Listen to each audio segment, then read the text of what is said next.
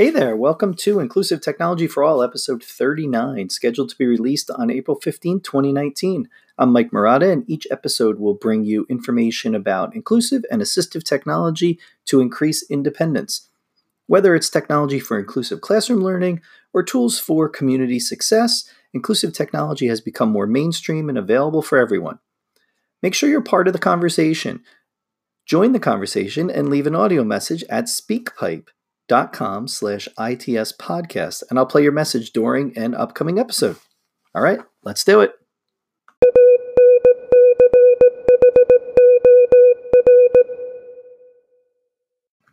Superpower Glass is a machine learning software designed for Google Glass. The software assists individuals with autism with social interactions through the use of emojis and audio.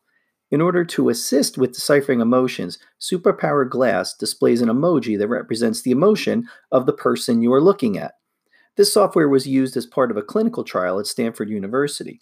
The study included 71 children with autism, which included 40 children who interacted with Superpower Glass in addition to their regular behavioral therapy sessions. These 40 children who used Superpower Glass demonstrated an increased ability to socialize versus the children who received standard therapy alone. There were three activities included in the Superpower Glass software, and the study participants completed three 20 minute sessions per week with their parents and then one session per week with their therapist. The first activity cues the child to get a family member to show an emotion and then review the results. Next, the family member acts out an emotion for the child to analyze. And finally, the third activity is free play. The child interacts with someone in order to analyze their emotion. One of the authors of the study, Dennis Wall, who is a professor of pediatrics and biomedical data science at Stanford, as well as the co founder of Cognoa, described the next phase of the project, which includes increasing accessibility to the software by using it on a tablet or a smartphone versus Google Glass. Then the user would simply hold up the device to utilize the built in camera to take a picture of the individual to analyze the emotions. Uh, I'll add a link to the journal article in the show notes for this episode so you can read more about Superpower Glass. Eye gaze continues to be in the news related to providing access to individuals with disabilities. This week saw the announcement of the Independence Drive, which enables users to drive their power wheelchair through tracking eye movement.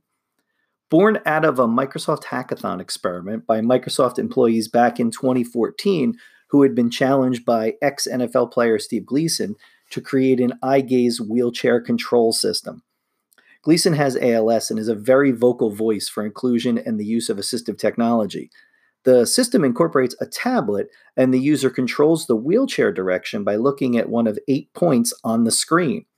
There is a safety feature built into the system that causes the wheelchair to stop if the user looks away. The system was developed in partnership with Gleason's nonprofit, Team Gleason, and a tech startup called Evergreen Circuits and Livid Instruments.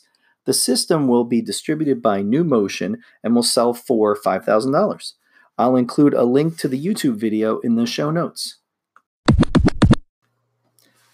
Want to find other people interested in inclusive and assistive technology? Join us on Twitter every Wednesday night at 8 p.m. Eastern for AT Chat. Each week, Karen Janowski and myself lead an hour long discussion about tools and strategies for inclusion and accessibility for individuals with disabilities. So, this week saw another first for AT Chat.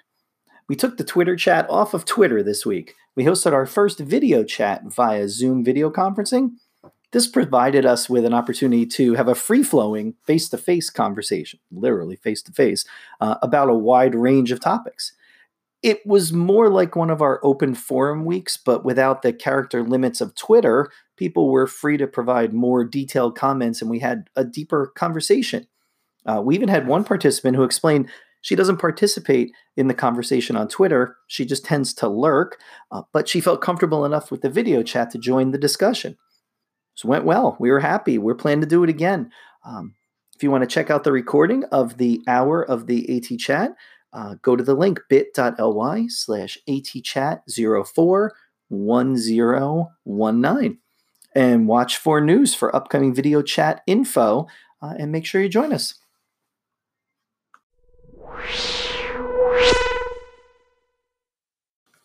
Thanks for listening to this episode. If you're enjoying the podcast, please subscribe and leave a review. Do you have an idea for a future episode? Leave an audio message via SpeakPipe at speakpipe.com slash ITS podcast with your suggestion. It might just appear on an upcoming episode.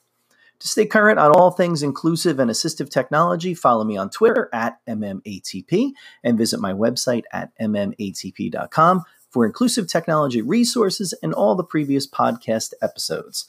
Bye for now. To stay current on all things inclusive and assistive technology, follow me on Twitter at MMATP and visit my website at MMATP.com for inclusive technology resources and all the previous podcast episodes. Bye for now.